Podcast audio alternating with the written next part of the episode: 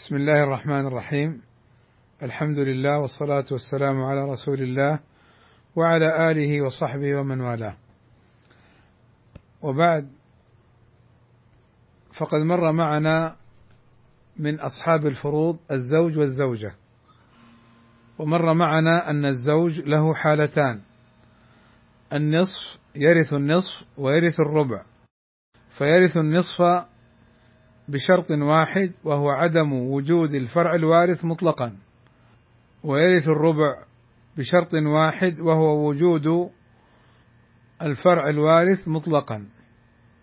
وكذلك مر معنا إرث الزوجة أو الزوجات. فيرثن الربع أو الثمن. فترث الزوجة الربع بشرط واحد وهو عدم الفرع الوارث مطلقا. وترث الثمن بشرط واحد وهو وجود الفرع الوارث مطلقا.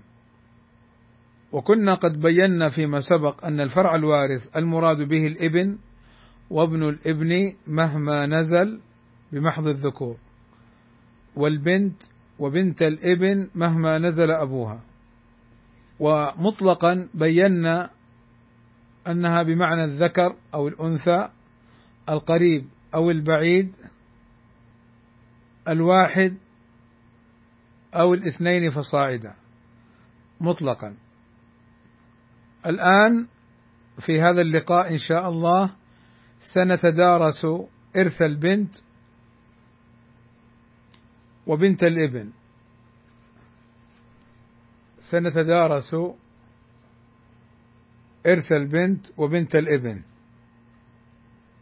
وآمل من الجميع أن يكون في درس المواريث بالذات أن يكون معه قلم أو مرسام مع أوراق أو دفتر ليكتب ويحل المسائل أثناء الكلام. البنت لها ثلاث أحوال ترث النصف وترث الثلثين وترث عصبة بالغير. الحالة الأولى أن ترث النصف. فالبنت ترث النصف بشرطين. الشرط الأول أن تكون واحدة يعني لا يموت الرجل أو المرأة لا تموت عن بنتين فأكثر إنما تموت عن بنت واحدة. وهذا معنى قولهم أن تكون واحدة. الشرط الثاني أن لا يوجد المعصب وهو الإبن وهو الإبن. فإذا توفر الشرطان أن تكون واحدة وعدم المعصب ورثت البنت النصف. مثاله ماتت امرأة عن زوج وبنت. الزوج كم له؟ الربع. لماذا؟ لوجود الفرع الوارث. والبنت كم لها النصف؟ لماذا؟ واحدة. ولا يوجد ابن يعصبها. مثال آخر. مات زوج عن زوجة وبنت فالزوجة لها الثمن. لماذا؟ لوجود الفرع الوارث وهي البنت. والبنت ترث النصف. لماذا؟ واحدة ولا يوجد المعصب وهو الابن. اذا هذا فرض النصف. طيب متى ترث البنت الثلثين؟ ترث البنت الثلثين بشرطين. الشرط الأول أن تكون اثنتين فأكثر لأنها لو كانت واحدة ورثت النصف. فإذا كانت اثنتين فائدة مرت معنا في الرموز والمختصرات التي قلنا لابد أن تحفظوها جيدا أن المراد بالجمع في المواريث اثنان فصاعدا. يعني ليس المراد بالجمع ثلاثة فصاعدا فصاعدا يعني فأكثر. فالمراد بالجمع في المواريث اثنان فأكثر. طيب هذا الشرط الأول. الشرط الثاني أن لا يوجد المعصب وهو الابن وهو أن لا يوجد المعصب وهو الابن مثاله ماتت امرأة عن زوج وبنتين. الزوج له الربع. لماذا؟ لوجود الفرع الوارث وهو البنتان.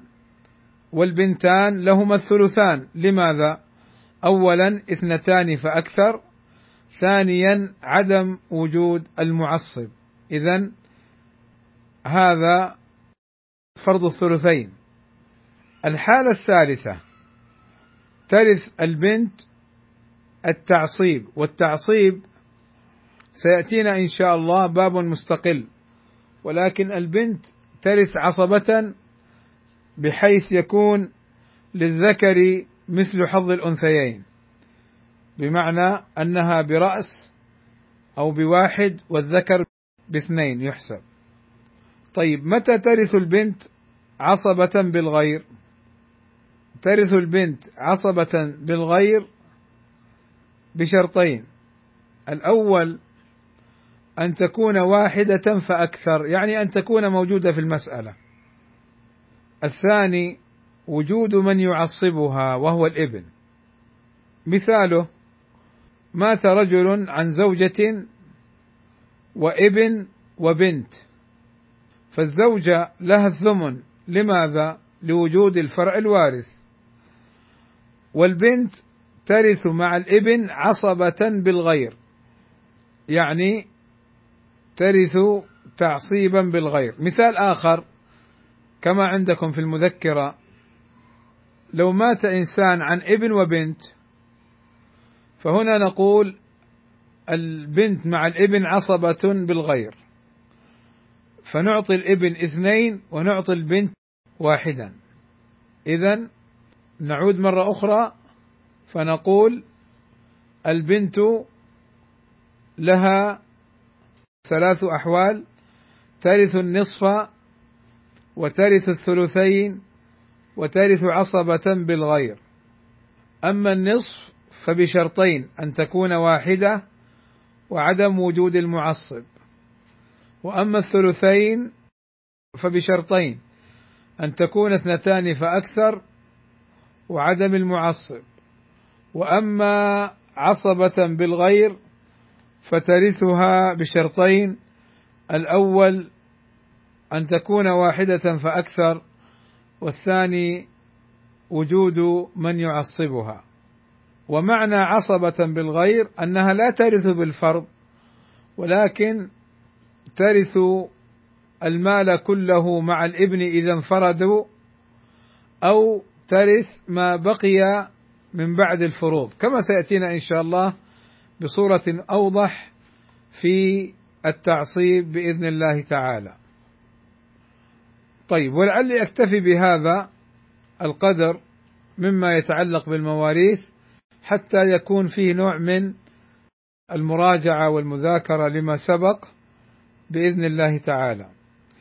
وأنبه على أمر حصل في اللقاء الماضي أني ذكرت أن بعضهم يقول من الجهال واللعابين بدين الله عز وجل يقول إن الرجل إذا باتت المرأة غاضبة عليه قلت لعنتها كأن الضمير يعود إلى المرأة. لا هو الضمير يعود للرجل. لعنته الملائكة حتى يصبح. لأن بعض الناس جهلا منه وعبثا بدين الله نسأل الله السلامة والعافية. يقول يعني كما جاء في الحديث أن الرجل آه، إذا بات غضبان على زوجته لعنتها الملائكة. كذلك الزوجة بالعكس لو باتت غاضبة على زوجها لعنته الملائكة حتى يصبح. طبعا الحديث ورد في أن الزوج إن بات غاضبا على زوجته لعنتها الملائكة هذا صحيح.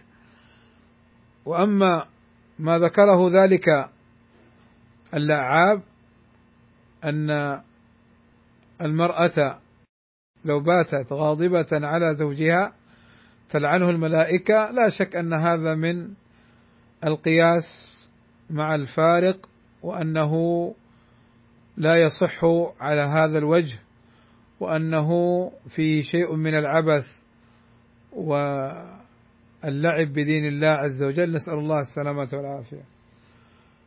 وإن شاء الله تعالى نلتقي غدا في مادة علوم القرآن ومادة علوم الحديث وسيكون غدا إن شاء الله اللقاء الأخير نتوقف الأسبوع القادم بإذن الله تعالى نظرا لأيام التشريق نظرا لأنه سيكون قبله عيد والناس قد يعني تكون مشغولة مع الأهل وال والأقارب ونحو ذلك.